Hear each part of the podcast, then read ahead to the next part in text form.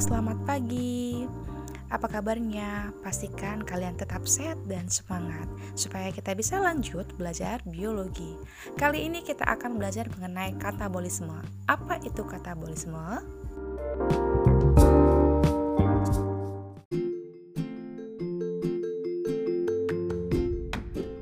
Sebelumnya kita sudah belajar mengenai metabolisme, yaitu serangkaian reaksi kimia yang terjadi pada tubuh makhluk hidup. Metabolisme itu terbagi menjadi dua kelompok, yaitu anabolisme dan katabolisme. Anabolisme adalah reaksi penyusunan senyawa yang sederhana menjadi senyawa yang lebih kompleks. Sedangkan katabolisme adalah reaksi pemecahan senyawa kompleks menjadi senyawa yang lebih sederhana. Contoh dari katabolisme adalah respirasi sel.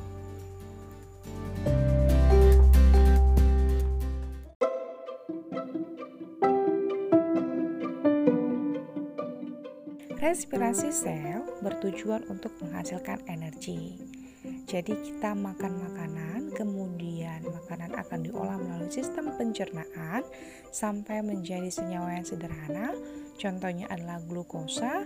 Glukosa akan diangkut oleh darah sampailah ke dalam sel dan adanya oksigen dari sistem pernafasan sampai ke dalam sel akan membantu terbentuknya energi dari tahapan respirasi sel. Ya. Respirasi terbagi menjadi dua kelompok yaitu respirasi aerob yang membutuhkan oksigen dan respirasi anaerob yang tidak membutuhkan oksigen. Respirasi aerob terjadi melalui empat tahapan yaitu glikolisis, dekarboksilasi oksidatif, siklus Krebs, dan transport elektron. Untuk lebih mudah memahaminya, kalian boleh ingat tahapan tempat terjadinya input dan output atau hasil dari tahapan tersebut. Ya. Pertama ada glikolisis. Glikolisis adalah pemecahan satu molekul glukosa 6C menjadi dua molekul asam pirufat 3C. Glikolisis terjadi di sitoplasma, jadi belum di mitokondria. Ya, glikolisis terjadi di sitoplasma. Hasil akhir dari glikolisis adalah terbentuknya dua asam pirofat, dua ATP, dan dua NADH. Asam pirofat yang terbentuk selanjutnya akan masuk ke tahapan dekarboksilasi oksidatif yang terjadi di matriks mitokondria. Di dekarboksilasi oksidatif terjadi penurunan gugus karbon asam pirufat 3C menjadi senyawa baru yaitu 2 gugus C atau 2C yaitu asetil koenzim A. Proses akhir dekarboksilasi oksidatif akan menghasilkan 2 molekul asetil koenzim A, 2 molekul NADH, dan 2 molekul CO2. Jadi di dekarboksilasi oksidatif sudah dihasilkan CO2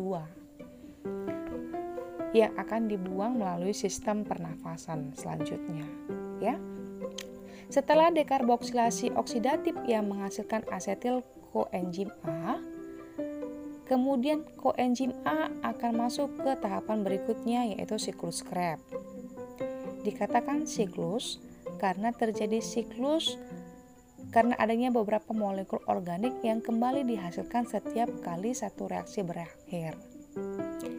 Terdapat 8 tahapan dalam satu siklus Krebs. Jadi nanti terjadi dua kali siklus karena yang akan diolah adalah dua asetil koenzim A. Siklus Krebs juga terjadi di dalam matriks mitokondria sama halnya dengan dekarboksilasi oksidatif. Hasil akhir siklus Krebs yaitu terbentuknya 4CO2 karbon dioksida, 2 ATP, 6 molekul NADH, dan 2 FADH2. Selanjutnya, memasuki tahapan transport elektron. Dalam tahapan transport elektron terjadi transport elektron dan sintesis ATP.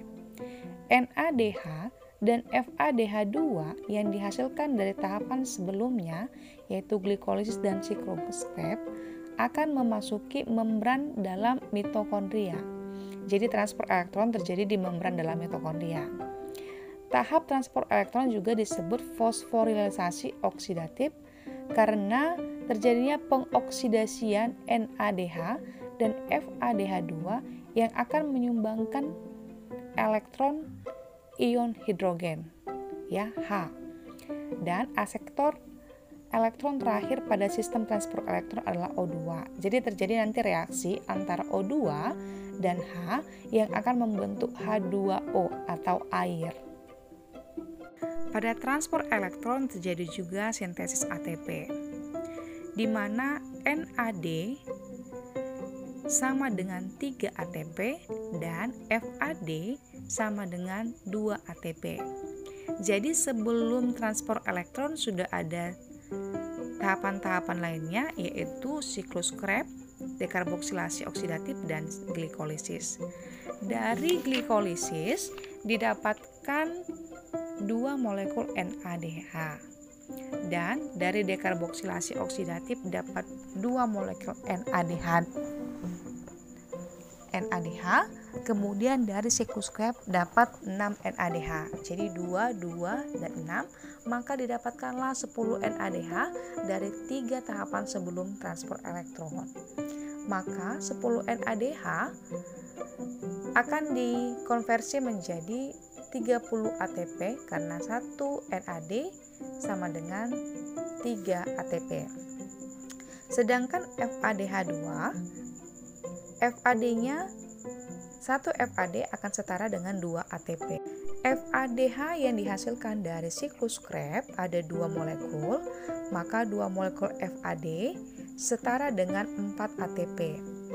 Di transport elektron terjadi sintesis ATP dari 10 NAD menjadi 30 ATP dan 2 FAD menjadi 4 ATP. Maka dari transport elektron akan didapatkan atau terbentuklah 34 ATP. Keseluruhan ATP yang didapatkan dari respirasi aerob adalah 36. Ya, di mana dari siklus Krebs ada 2 ATP, kemudian dari transport elektron ada 34 ATP, maka jadi 36 ATP. Ya, dari glikolisis juga ada ATP sebanyak 2 ATP.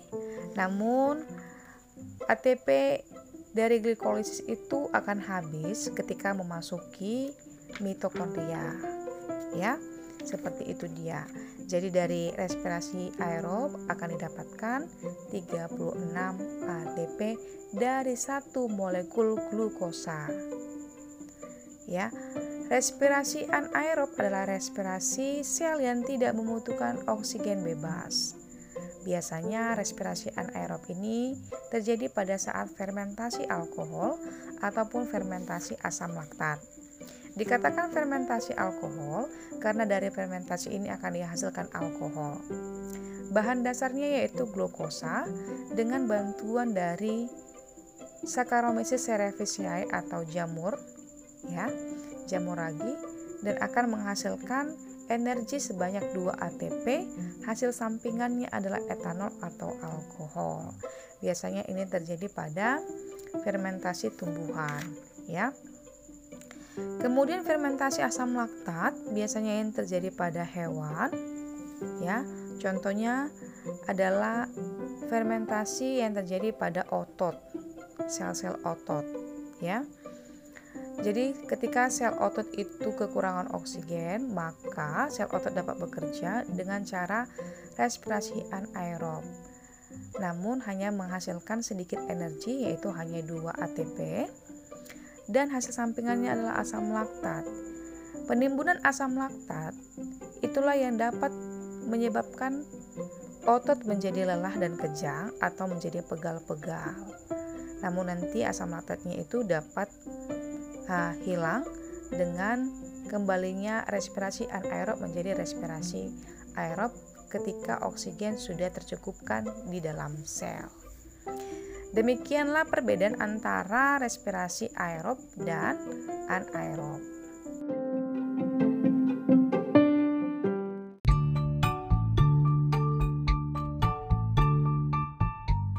Selesai penjelasan tentang katabolisme yaitu respirasi sel. Kalian catat hal-hal penting yang kalian dapat dari rekaman ini. Kemudian selesaikan tugasnya dengan baik dan kirimlah ke penugasan Edmodo. Ibu tunggu ya. Selamat belajar dan selamat mengerjakan tugasnya. Sampai jumpa di pertemuan berikutnya.